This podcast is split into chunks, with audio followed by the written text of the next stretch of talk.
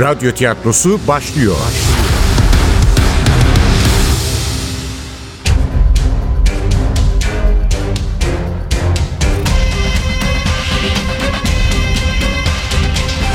Sultanı Öldürmek 30. Bölüm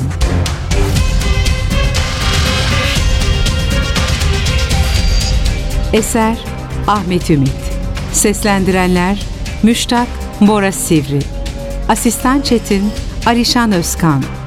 Aynadaki Adam Bora Seçkin. Efektör Cengiz Saral. Ses Teknisini Ozan Akıncı. Yönetmen Ogün Yağcı.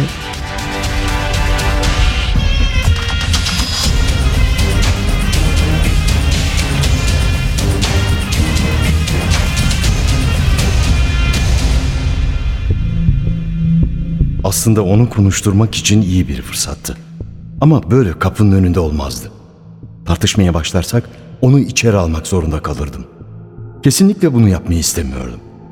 Çünkü zavallı Nusret de onları evine almış ve... Ee, emin değilim. Bunları yolda konuşuruz. Kusura bakma Çetin davet ederdim ama içeride hanım arkadaşım var. Üstelik etraf çok dağınık. Tabii hocam anlıyorum.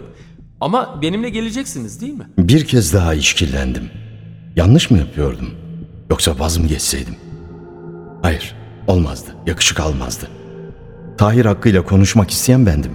Üstelik meselenin acil olduğunu söylemiştim. Her ne kadar bizim kurnaz profesör yine bir numara çevirerek devreye bu genç irisini sokmuşsa da ben sözümden dönemezdim. Artık olmazdı. Sonuna kadar gitmek zorundaydım. Üstelik hala Çetin'i konuşturma şansım vardı. Geleceğim ama bana biraz vakit ver. Tıraş olmalıyım. Tamam hocam sorun değil. Aşağıda arabada beklerim. Çetin kapımın önüne kara bir bulut gibi çöken varlığını toplayıp giderken ben de kapıyı kapattım. Hızla banyoya yönelecektim ki durdum. Kapıyı böylece bırakıp gidemezdim. Maazallah bir omuzla açarlardı. Anahtarı ardı ardına iki kere çevirerek kilitledim. Yetmedi zinciri de taktım. Paranoya mı? Hayır. Temkinlilik. Artık banyoya gidebilirdim. Belki de hayatımdaki en hızlı tıraşı bu sabah oldum. Annemin deyimiyle aklanmış, paklanmış, misler gibi olmuş bir halde yatak odama dönüp gardıropta sıra sıra ütülü mavi gömleklerinden birini sırtıma geçirdim, kravatımı taktım. Silahı almayacak mısın?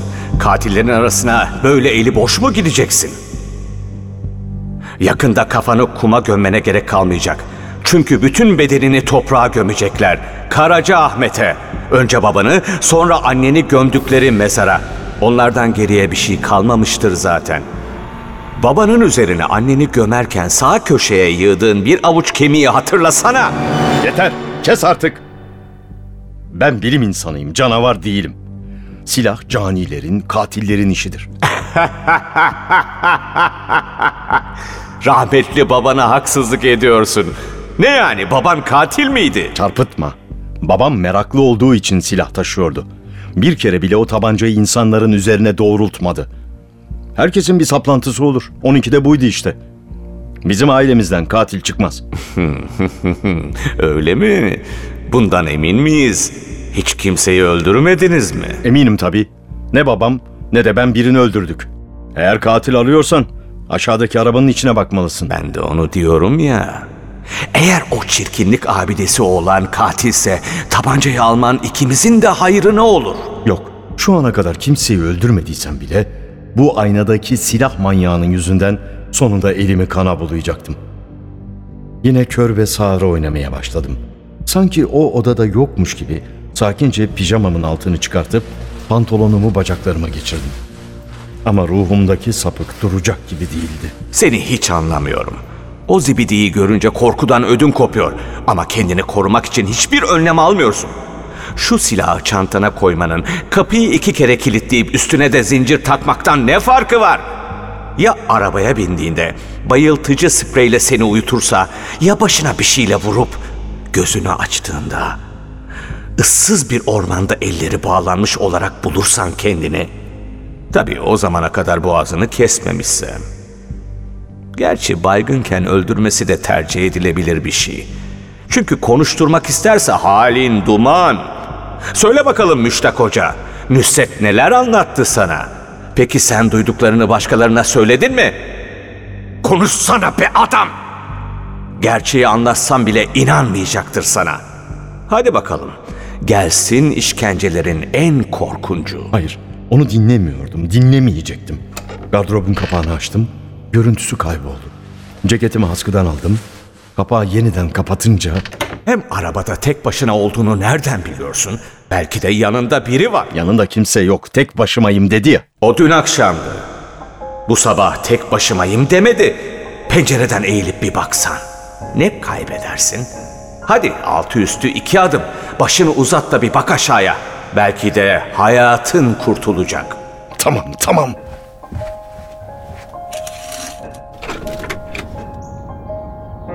Çetin'in arabası binanın önünde duruyordu. Mavi bir otomobil. Ama içerisini tam olarak seçemiyordum. Sanki sürücü koltuğunun yanında biri oturuyor gibiydi.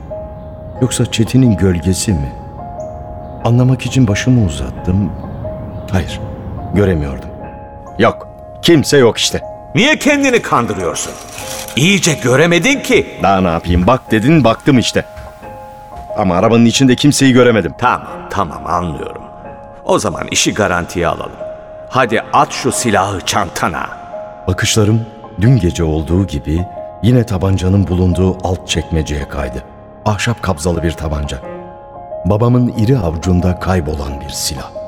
Patladığında top gibi ses çıkartıyordu. Sanki daha önce top patlattın da hayatında. Bilmiyorum haklısın belki de abartıyorum. Çünkü babam beni atış talimine götürdüğünde 14 yaşımda bile yoktum. Yalan söyleme. Tam tamına 15 yaşındaydın. Doğum gününün ertesinde gittiniz atışa. Erkek olmanın şerefine bir ödül vermek istiyordu adamcağız sana. Ama erkeklik nerede, sen nerede? Hop hop doğru konuş. Konuşuyorum zaten. Fatih 12 yaşındayken Varna Savaşı'nda Haçlı ordularının karşısında kılıç sallamak için yanıp tutuşuyordu. Sen bir tabancayı taşımaya bile korkuyorsun.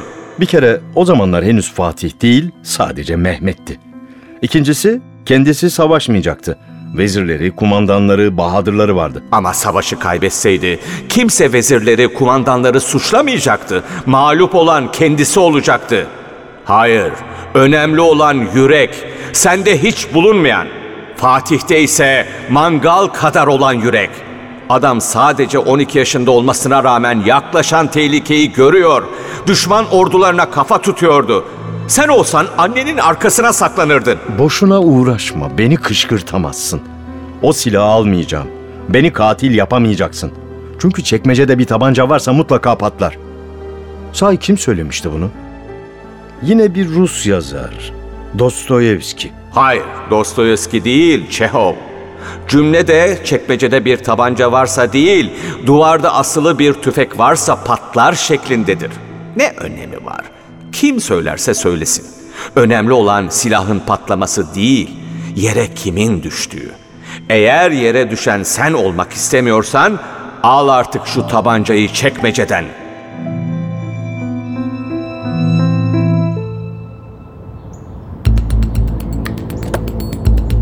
Arka koltuğa oturmam adam akıllı tedirgin etmişti Çetin'i. Habire dikiz aynasından bakıp duruyordu. Gözlerinde karanlık sorular. Oysa apartmandan çıktığımı görünce büyük bir nezaketle arabayı bana yaklaştırmış, gireceğimden eminmiş gibi yanındaki kapıyı açmıştı. Halbuki ben o sırada başka biri var mı diye aracın içini kontrol etmekle meşguldüm. Hayır, bizim manyak yanılmıştı. Arabada Çetin'den başka kimse yoktu. Yine de temkinli olmakta yarar verdi. Çantamı iyice ağırlaştıran 38'lik tabancama rağmen bu iri yarı gencin yanına oturmak pek akıllıca olmayacaktı. Öyle olmasa bile sevmediğim biriyle yan yana oturmak pek de isteyeceğim bir durum değildi. O yüzden açık kapıya doğru hafifçe eğilmiş, içeri girmemi bekleyen Çetin'e ''Kusura bakma öne oturamıyorum. Yolu yakından görmek beni tedirgin ediyor.'' Diyerek arkaya yönelmiştim. Bozulsa bile bu oldu bittiye ses çıkaramayan katil zanlısı sabırla arka koltuğa yerleşmemi beklemiş ancak aracı hareket ettirdikten sonra sormuştu. Her zaman mı öyleydi yoksa bugünlerde mi böyle? Aslında çocukluğumdan beri korkarım. Ama yaşlandıkça daha da arttı. Sinir sistemi zayıflıyor tabii. Her gün bir maraz çıkıyor işte. Daha durun hocam. Tahir Hakkı'nın yanında siz çok gençsiniz. Adam 80'ini aştı ama hala çakı gibi. Her gün etkinlikten etkinliğe koşturuyor. Her ne kadar elim çantamın ağzında bir saldırı anında baba yadigarı tabancaya uzanacakmış gibi duruyorsa da bu gergin halimi fark ettirmemeli. Onlar eski toprak. Güçleri, takatleri hiç tükenmiyor. Sanki başkalarının enerjileriyle besleniyorlar. Başkalarının enerjileri onlara güç veriyor. Özellikle de sizin gibi gençlerin. Sizin ilginiz, merakınız, heyecanınız onlara geçiyor. Öyle değil mi? Konferanslar, söyleşiler, geziler. Tahir Hoca'yı adeta şarj ediyor. Güya emekli oldu ama çalışmayı hiçbir zaman bırakmayacak. Gülümseyerek bakışlarını eriyen kar sularının ıslattığı yola çevirdi. Elbette bütün bu lakırdılar eskilerin deyimiyle peşrev çekmekti. Merkezinde Nusret'in bulunduğu zihin müsabakamız birazdan başlayacaktı. İlk adımın ondan gelmesini umarak bana Akın'ı sormasını bekledim ama Çetin hiç oralı değil. İkinci köprüden gitmemiz lazım. Umarım çok kalabalık değildir. Daha şimdiden geciktik. Saat 8'e geliyor. Gerçi Tahir Hoca'yı arayıp gecikeceğimizi bildirdim ama Kusura bakma Çetin. Akşam Reşat Ekrem Koçu'nun Fatih kitabını okuyordum. Geziye hazırlık olsun diye. Fena sardı. Vaktin nasıl geçtiğini unutmuşum. hanım arkadaşınızla birlikte mi okuyordunuz? Hanım arkadaşım? Dediniz ya hocam misafirim var diye. Ha, Feriha. Feriha da kimdi yahu? Hayatımın hiçbir döneminde bu isimde bir hanımla tanışmamıştım. Her neyse yalana başladın işte.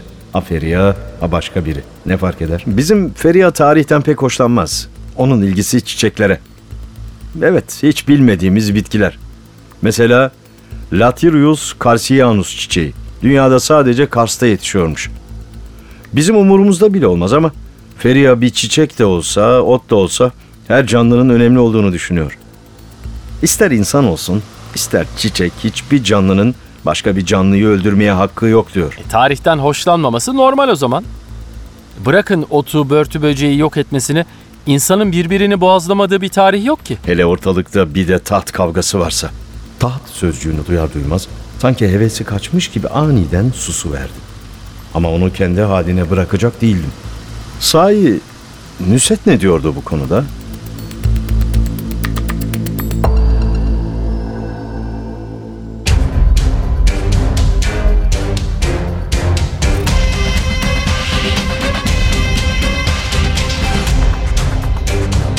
Sultanı öldürmek.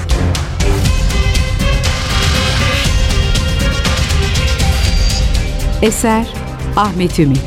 Seslendirenler Müştak Bora Sivri. Asistan Çetin Alişan Özkan. Aynadaki Adam Bora Seçkin. Efektör Cengiz Saral. Ses teknisyeni Ozan Akıncı. Yönetmen Ogün Yağcı.